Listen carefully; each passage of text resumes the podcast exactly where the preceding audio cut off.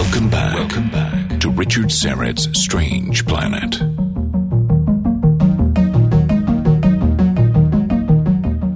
Of this hour, the Alaska Triangle, which is an area that's, I guess, somewhat akin to the Bermuda Triangle.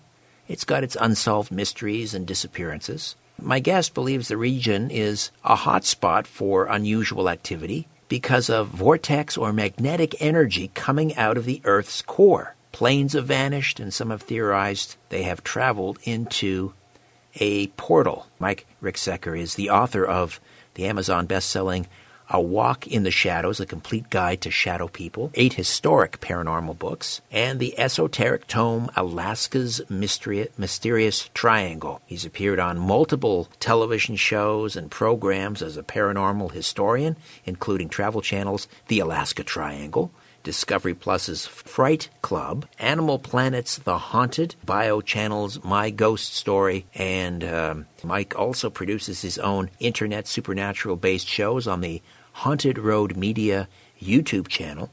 Uh, and the Connecting the Universe interactive class through the Connected Universal, or sorry, Connected Universe portal, respectively. Haunted Road Media is also his own paranormal and supernatural book publishing and video production company representing a number of paranormal authors, winning the award for excellent media in the paranormal field at the 2019 Shockfest Film Festival. And uh, uh, he's also, as if that's not all enough, what a busy man. He's the author editor of a number of books, including Alaska's Mysterious Triangle, Deadly Airs, The Inscription of Evil Times, Ghosts of Maryland, Ghost Story and Case Files Volume 1, Ghosts and Legends of Oklahoma, Encounters with the Paranormal, Campfire Tales, Midwest, and A Walk in the Shadows, a complete guide to shadow people. Wow, Mike Ricksecker, you're a busy man. How are you? Doing pretty, pretty well, Richard. I uh, really appreciate that. Yeah, pretty busy. Um, it's been a long week, and I just got back from a three day event, uh, the Parapsychon event down at the Ohio State Reformatory. So, uh, but yeah, still going. Had to jump right on here and talk with you this evening. I'm really happy for that. Oh, likewise, great to have you. Uh, are you in Alaska? No, I'm I'm not in Alaska. I did spend three years up there, uh, 1992, 1995, when I was uh, part of the U.S. Air Force, and then for the Alaska Triangle television show, uh, it was a real treat that they flew me back up there so that we could film the show. And uh, the Alaska Triangle, uh, geographically, can you kind of give us um, the the configuration or the uh, the, the border? Yeah, absolutely. Uh, it stretches from Juneau, which is the southernmost point, up to Anchorage, right in the middle, and then all the way to the northernmost. Uh, Utqiagvik is the name of the town. It used to be Barrow, uh, but they changed the name back to the native Inuit a few years ago. And it encompasses about 180,000 square miles. Wow. Wow, 180,000 square miles. Most of it wilderness, I'm guessing? Yeah, yeah. Alaska's pretty remote. Uh, I mean, it has Juneau, Anchorage, Fairbanks is in the middle there. Uh, and those are really the three major cities in Alaska. It's uh, a very sparsely populated state. How does that compare to the um, footprint of the Bermuda Triangle? Um, they're comparable, uh, really. Excuse me. Uh, the the dimensions, uh, if you look at like the angles of what they consider the triangles, a little bit different uh, with Bermuda as, as, it goes from uh, San Juan to Bermuda, and then of course to to Miami. Now, when we call it a triangle, I mean, we're picking three major points of an area that um, that tends to have a lot of activity, but it's you know, this activity stretches outside of, of those definitive boundaries. I mean, in, in, other words, the boundaries aren't as definitive as those points. And how far back do these, uh, do this um, unusual activity within the, the Alaska Triangle begin? How far back did you trace it? Um, yeah, it's a good question. You know, because Alaska's a relatively new state, and you know we've been uh, you know, we've been interacting up there since know, maybe the 1700s. Some of the reported activity that we've seen dates back into the late 1800s. But when you get into the Native Alaskan legend and lore and some of the activity that they reported, now you're talking back, you know, hundreds, even you know a thousand years. And if you get into, like if you look at some of the giant lore uh, that that the native Inuit have, now we're talking tens of thousands of years. Tens of thousands.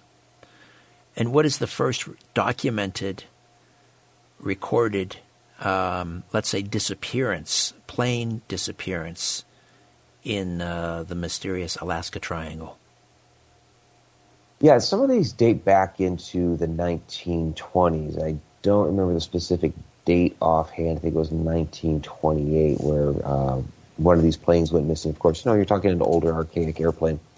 Uh, but some of the more significant ones, you know, 1950 of Douglas Skymaster uh, carrying 44 uh, Air Force personnel went missing completely without a trace. The uh, the most famous one was the 1902 1972 uh, Boggs Begich disappearance, which was carrying House Majority Leader Hale Boggs at the time, as well as Alaska Congressman Nick Begich.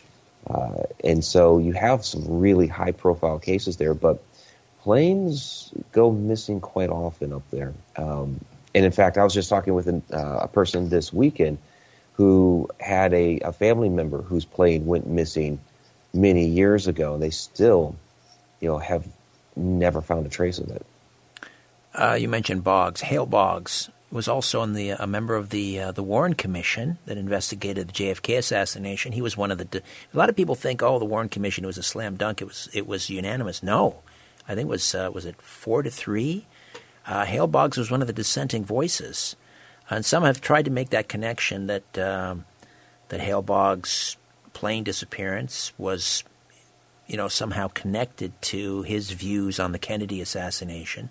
Now, there's also a, a legend, uh, Mike. I don't know if you can weigh in on this or not, but and I don't know if this is an apocryphal story, but it's often repeated that the person who drove Hale Boggs to the um, to the airport before he disappeared was William Jefferson Clinton. Have you heard that story? Is there any truth to that? Um, I don't know if there's really any truth to that, but um, you know, since you're on the conspiracy theory aspect of this with with uh, Hale Boggs, yes, he dissented against the Warren Commission. Uh, he he made some enemies uh, in in the political circles, and so there was an interesting report that came out uh, a few years ago. It was actually fairly recent. It was uh, maybe eight, ten years ago, and there was an individual who came forward to give some information about um, some different nefarious acts and, and, crimes that he had partaken in in Alaska way back in the day. He was he was getting older and wanted to, to fess up. He talked about a lot of different crimes. One of them, however, dealt with the Hale uh, the Hale Boggs Nick Begich disappearance, in which uh, he stated that his job he was taking up you know all these the, these different side jobs, and one of them was to load up a uh, some sort of briefcase or package onto that airplane. Just put it on there, walk away, mm-hmm. which is what he did. Of course, the plane disappeared. Somebody had informed him later on that this package actually contained an explosive. Mm. And so they, you know, people wanted a re-investigation of this case. The authorities never went anywhere with it. Uh, their stance was that, well, know, we we scoured that area. It was at the time was the largest search and rescue mission in U.S. history. They even had spy planes out there looking for for this uh, for this wreckage, which there was none. It just completely disappeared. And since then, we're talking 50 years ago. In 50 years' time, you know, other planes have, have either gone down or gone missing in the area, and they have never found any scrap whatsoever of the Boggs Begich plane. And so they said, you know, if there was an explosion uh, of this plane, at some point we would have found some shrapnel or uh, pieces of metal or something uh, to to give us some evidence that this explosion happened, and they they never found that. So, you know, take for it what you will. Was you know, was there really an explosive on that plane that brought it down, or was there some other means that it just completely disappeared? 16,000 people have mysteriously vanished in Alaska. Most of those in planes, or How? Um, no, it's an it's an assortment. Um, you know, you have a lot of people, and, and some of these disappearances, you know, are just legitimate people do get lost in the woods. They get mauled by a bear. There are kidnappings, things like that. Uh, the number 16,000 is, it's a high number, especially for a very sparsely populated state like Alaska. You're talking, uh, you know, Alaska as a state has about roughly the same popula- population as the city of San Francisco. Uh, so there, there's not there's not a whole lot. I mean, San Francisco is a large city in a very large state, but um, yeah, Alaska itself, uh, you know, does not have a, a lot of people. So 16,000 is a high percentage uh, of, of, people that have gone missing. And some of these you know, are actually rather public.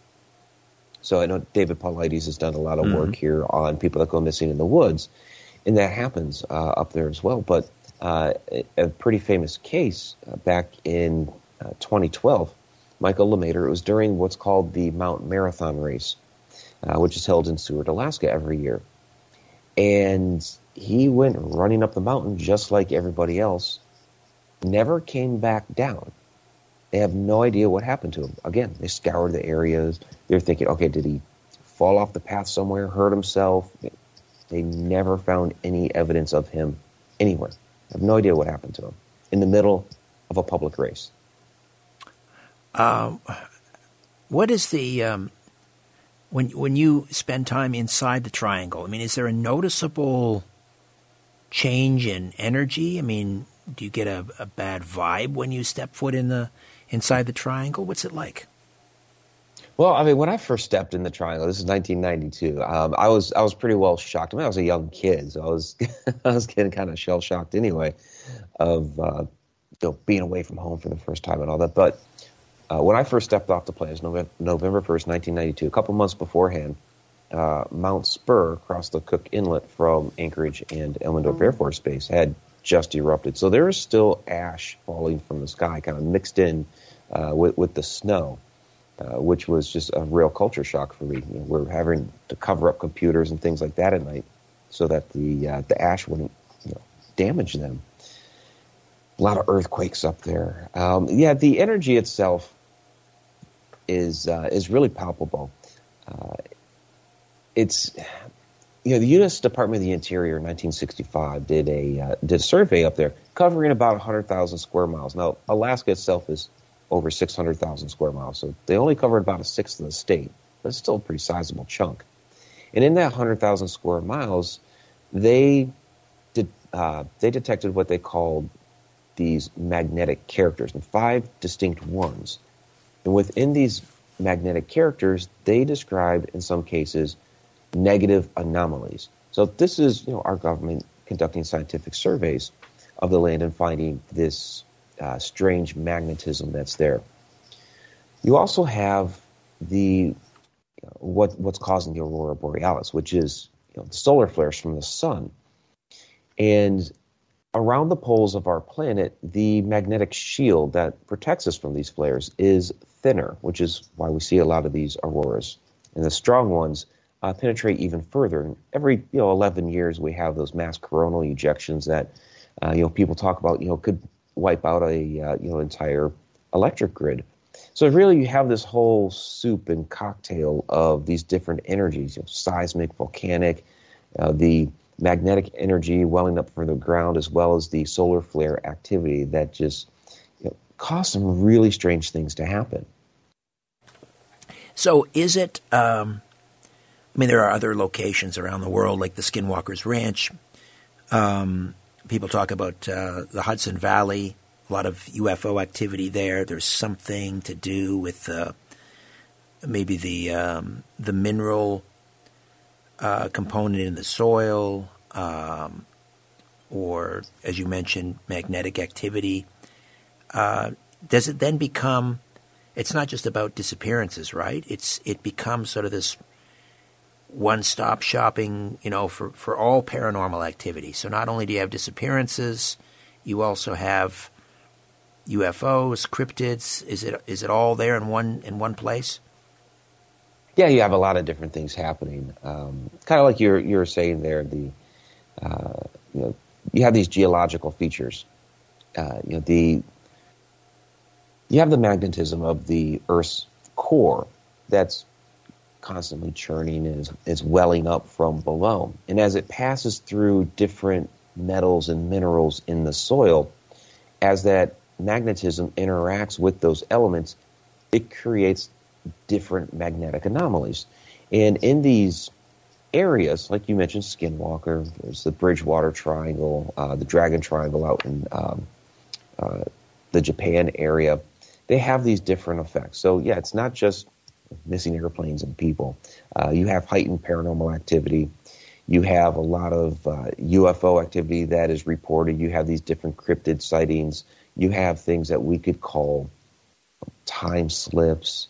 Uh, you know, there's a lot of different things going on in these areas. The thing is, is that it's it's heightened. There's more of it going on. We have paranormal activity and UFO sightings all over the world, but in these locations, there seems to be more of that.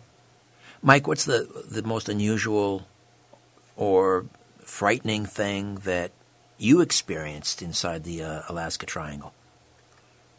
Um, yeah, there were a couple of things. Now, one that I just want to put on the table first that was just kind of shocking, um, which wasn't a personal experience, but happened while I was up there. Uh, it was April 1993, and there was an airplane, it's cargo uh, jet, taking off from the Anchorage airport. And it was about 1,500 feet in the air, and the engine, one of the engines, just fell right off of the airplane and landed in a supermarket parking lot. Oh dear! Fortunately, Lord. nobody was hurt. Yeah, yeah, it was yeah, it was crazy. Fortunately, nobody was hurt. Landed on the backside of the parking lot. Even the you know, shrapnel that rained down from the sky from this thing um, was crashing through the roofs of people's houses and into apartment buildings and things like that. Nobody, somehow, some way, nobody was ever hurt.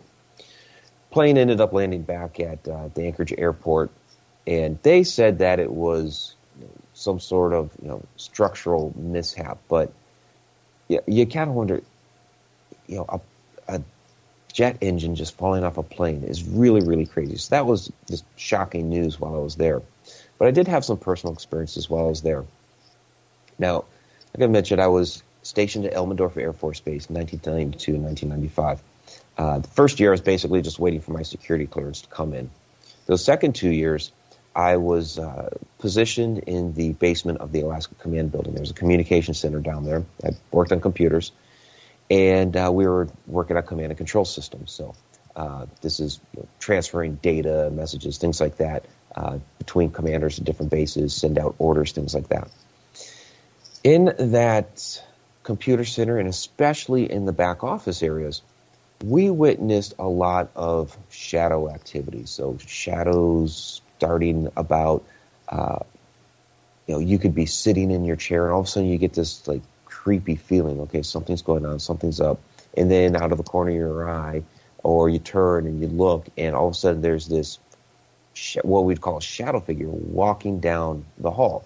Looks like a human being, translucent, and it would just either go into a wall, disappear, go down the hall, you never see it again. Some of these things are darting into a uh, uh, is a little back office area behind the computer center that had all these old printers. They like to dart in there. Uh, so this was something that a lot of us saw. We really couldn't talk about it too much because if uh, you know, your superiors kind of heard you talking about some of these different unusual things, whether it's paranormal activity, ghosts, you might find yourself down at mental health which isn't a good thing because if you go down at mental health and they deem that you're not stable, you would have your security clearance pulled, which is definitely not a good thing because um, you know that keeps you in your position, right, right, and uh, in, in, in, learning you know things that you're there to learn and, and to and to uh, perform your duties. So it was really kind of just discussed amongst us. Okay, did you see that? Yeah, I saw that. Or like with my supervisor one time when we had our first conversation. When I was first stationed there. Um, you know, I just, as we're talking, saw a shadow pass by the office door, and he noticed that I saw it, and all he simply said was, "Yeah, that happens here," and that was it. That's as much as he left it at. Uh, but some of the uh, the lower ranking individuals, such as myself, uh, but the stories that they were passing around at the time was that what we were witnessing were, were spirits from people who had passed away long ago. The idea was that this building had once been a hospital.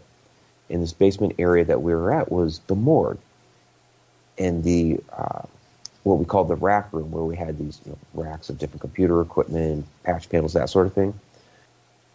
This was where they housed the coolers. Now, when I did research for my book, Alaska's Mysterious Triangle, I wanted to confirm that story. This was something that you know I had you know, been told back in the day. Mike, and, pardon the interruption. I've got to. Sorry for the interruption. Sure. I got to jump in here. We're going to take a quick time out. We'll come back. We'll pick up on this story. Shadow people at the uh, the military base. Mike Ricksecker, the author of Alaska's Mysterious Triangle. Stay with us.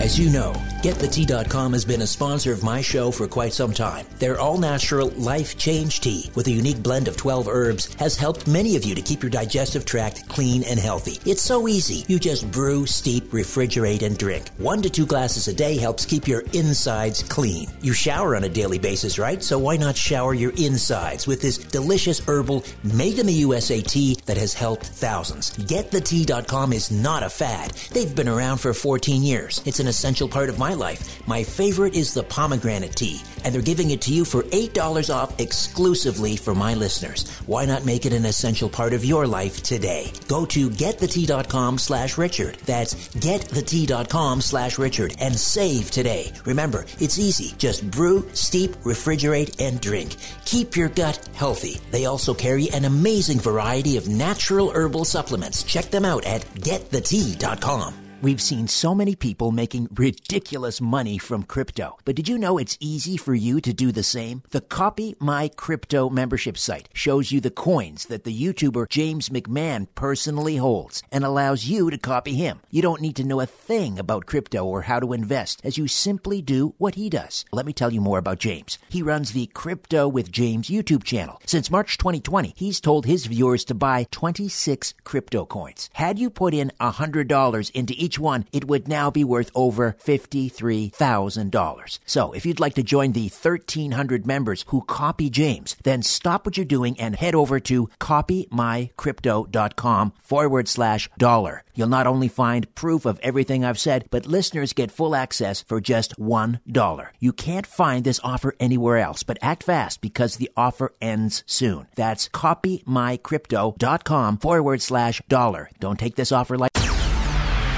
this is Richard Syrett's Strange Planet. Follow Richard on Twitter at Richard Syrett. For show information, visit the website strangeplanet.ca. Mike Ricksecker, author, researcher, filmmaker. His uh, latest is Alaska's Mysterious Triangle. Mike, before the break, you were talking about shadow people uh, in the basement where you worked in this uh, U.S. Uh, military base. It used to house a morgue so your thoughts are that this was the uh, these are these shadow people are um, what spirits of the uh, the dear, dearly departed. I mean, uh, because shadow people, I think of shadow people as being something interdimensional, but not your run of the mill sort of like ghost or apparition. Or am I wrong? Well, uh, they are an assortment of different things, and that was the original idea uh, that these were, were spirits of people from the morgue. The the problem was when I did the research for the the building, I discovered that the building was only ever used for command. It never was a hospital. So the the story that was being passed around uh, 30 years ago was, was incorrect. So it was it was their way of trying to explain what was going on, and ah. that was that was the story they put together. So it started making me ask the question: Okay, if these aren't actually human spirits, what shadow entities can be, and we can talk about that. Uh, you know what you know, what was going on there.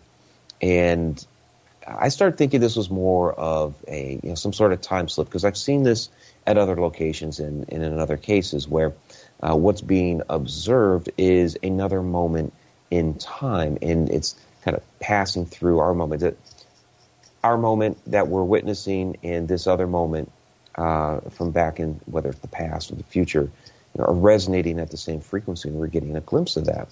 Uh, to answer the other question, you know, about, about shadow entities, they can be an assortment of different things. Sometimes it's just a human spirit. They can't fully manifest as an apparition. They can, uh, I, I, believe, a true shadow person, uh, like you were saying, is a is some sort of interdimensional being. Uh, some of these are actually uh, you know, ETs, extraterrestrials, which is, uh, you know, I was on Ancient Aliens there a couple months ago. Uh, they can be astral projections, or like I was just kind of talking about their time slips. So these can be a variety of different things. There is, speaking of aliens, there is uh, um, a rumor that there is an ET ET base up there uh, in, inside the triangle, right? Yeah, absolutely. And there could be several uh, ET bases there, but probably the, the most famous story here is, is Mount Hayes. Uh, there was some remote viewing done by Pat Price back in the day. He was a famous remote viewer during the 1970s for uh, Project Stargate, and uh, a, lot of the uh, the hits that he was getting, uh, you know, correlated very very well with uh, with intelligence that we were receiving. you know, when we were trying to remote view, you know, Russian assets and things like that, the old Soviet Union. But he came forward one day to help put off, you know, Stanford Research Institute with a list of different locations. He had done some remote viewing on his own and said, You might have an interest in these. And one of these locations was Mount Hayes. And uh, in his observations, uh, he had detected some sort of alien presence there within the mountain. Uh, he had witnessed some different technology between you know, different computer equipment, oscilloscopes, weather equipment, that sort of thing. But he also, uh, within the mountain, for the personnel that were that was working on this equipment, he witnessed what he called these super humanoid type beings, and his description of them were very alien like. Now, he died under very mysterious means.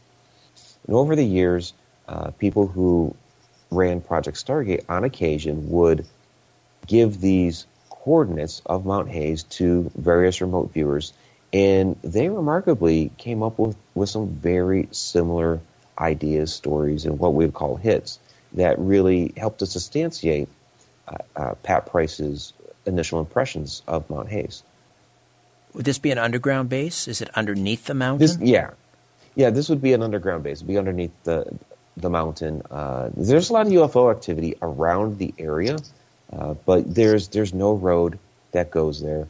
Uh, for the Alaska Triangle television show that I was a part of, uh, they they flew James Fox James Fox up there and uh, they landed him on a, uh, you know, a little Cessna plane onto one of the glaciers that's right there on Mount Hayes, and you know, trying to have a little bit of a look around. But uh, yeah, it's it's a very very remote area, and this base is supposed to be in the mountain.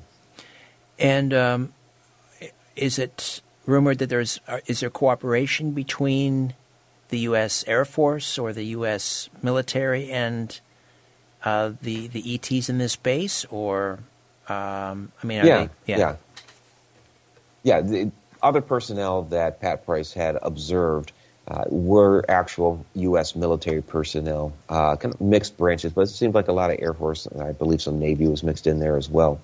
Uh, but uh, but but everybody you know got really concerned, of course, about the, the, the ETs that he witnessed. So they were having some sort of joint operation there together between our military and the ETs. Do you think that that could explain some of the disappearances, the presence of these uh, this ET base? Um, it could. I mean, you know, we have a lot of uh, ET abductions now. Whether they were uh, you know, personnel from this particular base that were abducting them, we don't know. We can't verify that because there have been several uh, you know, UFO sightings uh, throughout Alaska over the decades. Uh, so, you know, kind of mentioned the uh, Douglas Skymaster earlier. Uh, that was 1950. Well, a couple days beforehand, there were UFO sightings around the Kodiak area that lasted for several hours. Uh, the Navy observed these between a, uh, a, a, Navy a recon pilot and then one of the uh, ships that was in the area. There were several witnesses on the ships uh, that that witnessed this phenomenon. That was a couple days before that disappearance. Also, a couple days afterward, there were witnesses on Elmendorf Air Force Base that uh, saw UFO activity. So you see a lot of UFO activity around these disappearances as well. It don't necessarily have to, you know, specifically correlate with Mount Hayes, but UFO activity in the area nonetheless. And what about reports of abductions inside the triangle? Um, abductions do happen. Uh, one that was really interesting, in it, it's hard to say whether it's you know, ET related or cryptid related, or maybe almost the same thing. Um, he had a little boy that, that went missing some years back, uh, about 20 years ago.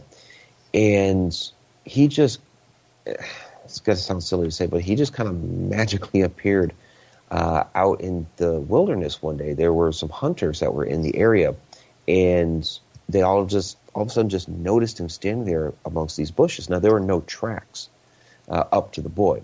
He just suddenly appeared there, and it, it's not like he walked there because there were no tracks in the snow. So you know, they they brought him to safety. Uh, and you know, start asking him, okay, you know, where you know, where did you come from? Where have you been? You know, what happened? And he described that he had been taken, he had been abducted into uh, the mountains, uh, the Wrangell Mountains. And within this mountain, there he met these these small people. Um, you know, they may have been grays. Some people may call them gnomes, or you know, a lot of different terms uh, for these things. And the native Inuit have some different legends for these for these smaller people. But he also met this other little girl there that uh, she claimed that she had been within this mountain there for 40 years, but she hadn't aged at all because she was still a little girl.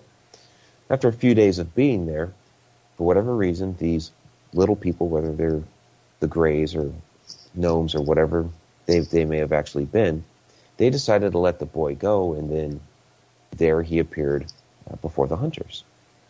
And this was reported in the newspapers up there. This wow. was actually a legitimate news story. Wow, that's remarkable. Um, I, I, have Mary Joyce on the program from time to time. Uh, I'm not sure if you're familiar with Mary's work, and she's yeah. written about the, the Cherokee little people. Um, so it sounds like you know there there's a tradition of uh, Native American tradition of little people all over the place. You, are they uh, just a, another another branch of the human tree, or are they? Do you think that they are, in fact, ETs? Hey, that's a good question because uh, we have found evidence of, of smaller uh, humanoid people on our planet. Uh, it's kind of come back into the news here recently, but 20 years ago, uh, in the on the island of Flores in uh, Indonesia, they found you know what people kind of dubbed the Hobbit, right?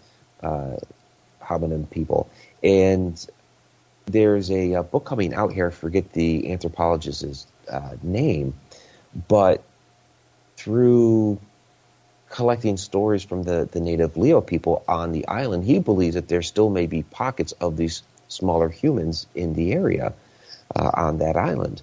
And I, I, find that really fascinating because um, you, you, have all kinds of people that write books about you know, whether it's the little people or uh, you know, maybe it's Bigfoot or, or something like this, some of these different cryptids, and they get scoffed at. But you know, this guy's an anthropologist, and he's going to going to write a book strictly on these are stories I collected, and I believe they're still there. So I find that kind of ironic. But uh, but yeah, there could be you know pockets of small people like that still on this planet, but we also have the reports of you know, smaller extraterrestrial type beings that either they've abducted people or they just stand and watch and observe, study humanity, that sort of thing. Uh, so it, it's hard to know which one we're actually dealing with. And then there are the giants, and we'll get to those. Yeah. On the other side, Mike Ricksecker, author, researcher, filmmaker, MikeRicksecker.com, the website Alaska's Mysterious Triangle. We'll also uh, dip into some questions from the YouTube live chat next. Stay with us. I call it the miracle molecule, carbon 60 or C60 for my good friends at C60evo.com. And I take a tablespoon every morning. It delivers more than 172 times the power of vitamin C. C60 is a known antiviral, antioxidant, antibacterial, anti inflammatory. It's a remedy that works. C60 Evo users consistently enjoy better sleep and wake up feeling refreshed. This alone is worth the cost of the bottle. I sleep like a baby. I have no aches or pains. Zero. I'm 58 and I don't have a gray hair on my head. Get your miracle in a bottle, C60 from C60evo.com slash Richard hyphen Syrett. C60evo.com slash Richard hyphen Syrett.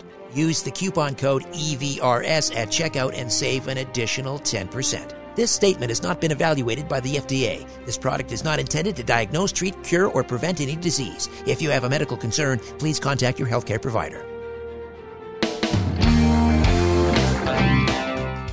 you can become an official Patreon supporter of my work here at Strange Planet Productions by donating a monthly amount through patreon.com forward slash strange planet. Patreon.com forward slash strange planet. There are several tiers to choose from. Pick which one is right for you, but any monthly amount is greatly appreciated. As a sign of my appreciation, you can have your name mentioned on air during my weekly radio show, or you could have your name included in a crawl on my YouTube channel live stream. You could also receive episodes of my old podcast, The Rock and Roll Twilight Zone. This critically acclaimed podcast, produced in partnership with Chris Jericho, is not currently available anywhere else. If you enjoy this podcast or my weekly radio program, The Conspiracy Show, you can really get behind me and my work by donating once a month at patreon.com forward slash strange planet. Patreon.com forward slash strange planet. All right, Mike Ricksecker stays with us, and we're talking about uh, Alaska's mysterious triangle. Uh, we mentioned the 16,000 people that have mysteriously gone missing across its landscape over the years, but uh, I'm just reading a blurb from the book. It says here since 1988. Is that 16,000 since 1988? Yes, 16,000 since 1988. Oh my gosh. I mean, that takes it into a whole new dimension. I was thinking Yeah. like through, you know, through the through recorded history maybe 16,000, but in the in in less than 35 years, 16,000 people. That's just, you know, beyond the pale. Yeah, the, the number is astronomical. It outpaces every other state in the country. There be giants in the triangle. Tell me about them. Yeah, it's uh, you know interesting. This is uh, I hadn't gotten too deep into giant research, kind of surface level. Um, you know, it's always you know interested in some of the lore. Of course, you have the you know ties back to some of the biblical stories. So kind of surface level interest. But when I started doing research for this book, it just sparked a whole new uh, interest for me. There are a lot of interesting Native American legends about giants coming over from Siberia.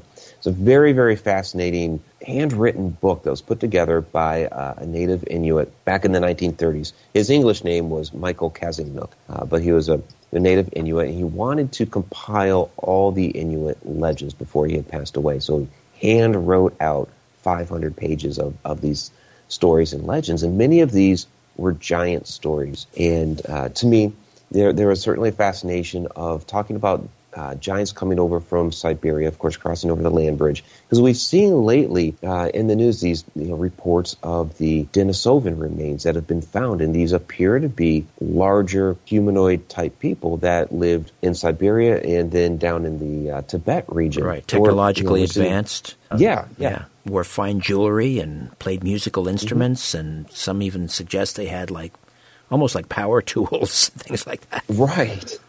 Yeah, it, it's truly fascinating. It, you know, there's so much of our history that we've lost, and you know the uh, traditionalists really don't want to acknowledge that, but we keep finding more and more of it. So, you know, I was trying to draw some of those parallels and lines of okay, are some of these giants that are in these legends were they possibly Denisovans that that uh, came over the land bridge with some of the the other people? Some of the other giant legends that that he mentioned talked about some of these giants that were interbreeding with the humans, uh, with the the human females, to produce these other giant-like uh, beings. And so it really harkened back to the stories of, of the Nephilim that you had, you know, the Watchers that were uh, that were mating with the human women and producing these giants. And the, the the way that he wrote out the stories were very very similar to the Nephilim stories. So that was fascinating to me. That wait a minute.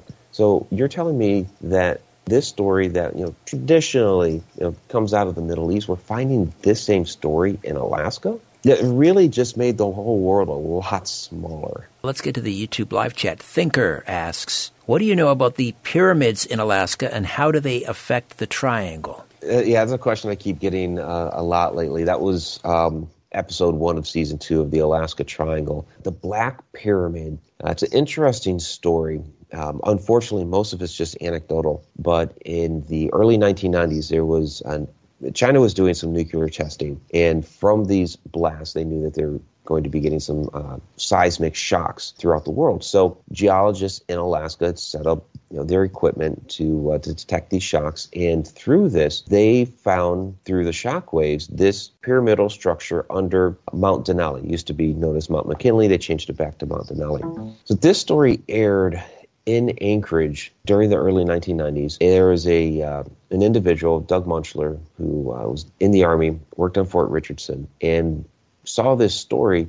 Started calling up friends and family. Hey, did you, did you see this story? You know, look, you know, for another uh, for the station to air it again, or another station uh, that may air the story. Nobody was finding the story, so you know, which really perplexed him. So he went down to the uh, to the television station and asked, "Okay, you know, I saw this story, but I'm not seeing any follow up. What's going on with it?" They claimed that they never aired it. He was really disappointed. They just said, "No, we don't know what you're talking about. We didn't air it, et cetera, et cetera," and basically asked him to leave the bu- the building. Well, as he's walking out of the building, there was a junior staffer that approached him and said, "Well," pulled him aside, kind of secretly, like said, "Well, we actually did air."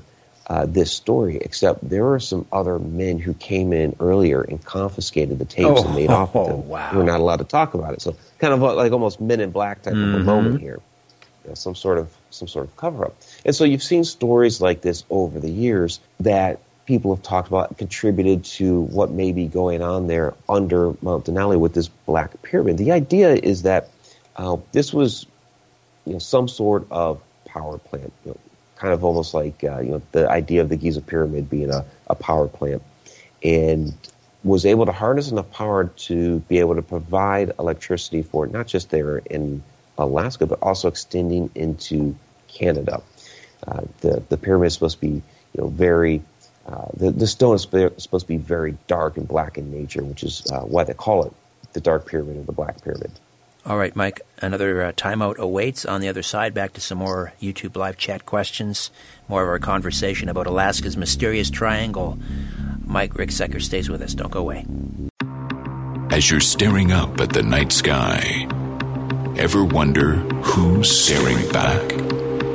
You're listening to Richard Syrett's Strange Planet.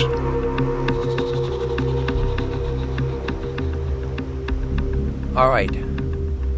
This is a. Uh, all right. Well, on top of everything else, you've got a lake monster up there, Iliamna. Is that what? Uh, is, is that what it's called? Yeah, Iliamna. Yeah. Yeah. This is a this is a freshwater uh, monster, right? How, how? Tell me about it. How? What does it look like, supposedly? Yeah, um, you know, people compare it to uh, you know Loch Ness monster, you know uh, Nessie, so they call it Illy. Uh, but uh, of course, again, very large in nature. It's like a uh, like a light grayish in color. So when it was first really being witnessed, uh, was was from the air in 1940s, and uh, you know people were thinking that there was some you know either maybe a strange boat in the water, like when they're viewing it from the air, or maybe there was a plane that had gone down because it had that metallic type of color to it. Um, but then they weren't finding anything. So one of these uh, inter- interesting cases with uh, with Illy was you know, one of these individuals who had seen it uh, a, couple of different times, and he was a really reputable uh, guy. Uh, God, I forget his first name. The last name was uh, Krapuschetz, and um, he was a uh, a pastor and a teacher and all, all these different things, but also a pilot. And he had seen it from the air over the lake. Called up one of his one of his buddies on the ground. Hey, I see this thing. You know, go out there in the water. So he takes his float plane out on the water, uh, sets up some different hooks and things like this on the float plane, and he's he's out there on uh, uh, on the edge of the plane, and all of a sudden something grabs a hold of the hooks, knocks him off the plane, drags the plane across the lake. They finally find the plane later on, and the hooks that he had uh, put in there, these were like big tuna hooks, like you know, big 12 inchers. They were completely straightened out. They're like no longer hooks. Uh, you know, plane was damaged. It's you know bizarre incident. So they're chalking this up to to Illy. Wow. Um, yeah, I mean, the first thing I think of when I think of a, a large freshwater fish that reaches that length, you know, I think of maybe a sturgeon uh, or an e- an eel of some sort. I don't know if they do they have eels in Alaska. They do, yeah, yeah, but smaller, not you know massive like this. Right, nothing that's going to straighten out a 12 inch hook, a tuna hook. Has it ever been seen out of the water, or is it strictly It's strictly water. been in the water. Yeah, they don't see it outside the water. anyone ever been attacked by it? Uh, no, no, you don't have any reports like this. These are just like sightings in the water. Um, you know, the the only damage that's really been caused is by this uh, to this plane where uh, uh, you know they tried to catch the thing, but you know people will see you know, maybe a head pop out of the water sometimes and kind of go back in. Uh, there were some there's some witnesses to this. I, about five or six years ago, there was a, a news story that ran up in Alaska where you know people said that they had seen it just off the uh, just off the shore. Hmm. Um, Sasquatch. We've got to talk about Sasquatch. They must be, I mean, unbelievably huge up there. I mean, there's the Pacific Northwest Sasquatch, and then uh, the ones seen in Alaska. Are they even bigger than the, the, the ones in, let's say, Washington State? yeah, everything seems to be bigger in Alaska. yeah, I was going to say it's like Texas. Everything's bigger there. Right, right, right. Yeah, and Alaska's uh, you know two and a half times the size of Texas. So, wow. Um, yeah, you know, you do have a lot of, of course, the you know, traditional Sasquatch sightings. Uh, people, you know, find the prints or they, you know, see, you know, Bigfoot walking through their backyard, this sort of thing. Uh, you have different variations of, of this. You have like the, the Bushman, the, uh, the, uh, the hairy man, which is uh, that's an interesting story uh, with Portlock, Alaska. It was an old uh, cannery and salmon cannery, and was in operation for quite a few decades there in the early to mid 20th century. And, excuse me, and they were warned don't go out in the woods, especially at night, because this, what they were calling the hairy man, uh, would, would get you. And this was, it, it was passed down through the native lore, but there were times where they were finding body parts of somebody who had been mauled. There's no, uh, you know, one of the ideas is, okay, was it a bear? Well, there's no claw marks from a bear. And there's just a, you know, like a severed arm off on the side. Not, not clean severed, but like it'd been ripped out of the person's body. Yikes. Uh, you know, bodies washing up on shore. You know, where are these, you know, what's happening to these people? And so it scared off, uh, you know, the workers there and it became a ghost town. Uh, but then you have the others like the Kushtaka, which uh, very large in nature, but it's half man, half otter, which is a you know very different makeup. But it has a lot of uh, Wendigo type properties in that you know, lures people out into the woods, and then either one devours them, or two could change them into another Kushtaka, uh, which is very troubling for the the natives in the area because if if you don't, uh, part of their tradition is if you don't die as a human, then your soul can't go on into the afterlife. So if you become a Kushtaka, then your soul is essentially damned. So, uh, you know, very concerning for them. Uh, do they have skinwalkers up there? Um, no, not uh, not the type of skinwalkers that we would con- uh, consider traditionally down like in Skinwalker Ranch area, that sort of thing. Um, they, you know, again, kind of more like the Wendigo, um, trying to th- shape yeah, they don't really have too many shapeshifter legends up there. Not that I can think of off the top of my head. Do the um, indigenous people up there are they open about talking about these these creatures, or, or do you have to uh, really gain their trust first? Some are. I mean, it's it's one of those like um, you know, our our traditional uh, you know, Native Americans down here. What what would be considered the lower lower forty? I mean, they're all Native Americans, but you know, Alaska's Native Alaskan part of Native Americans. You know, a lot of them are very hesitant to share their their stories. You know, there are certain um, certain legends and stories and secrets within the tribes that they don't want you know to become public knowledge. But we get a hold of some of these stories. Sometimes people are willing to share. Um, since I you know, released the book, I've had uh, you know several of them reach out to me to give me a little bit more insight into some of these different uh, legends. And when it comes to, you know, even the, the portal activity, you know, they're confirming for me that, uh, yes, this is even something that was within the native legend and lore, the stories that have been passed down over the years. Yes, these things do happen. All right, Alaska's Mysterious Triangle. That's available wherever fine books are sold. Amazon.com, of course. I just got a couple minutes here. Uh, tell us about the Connected Universe portal.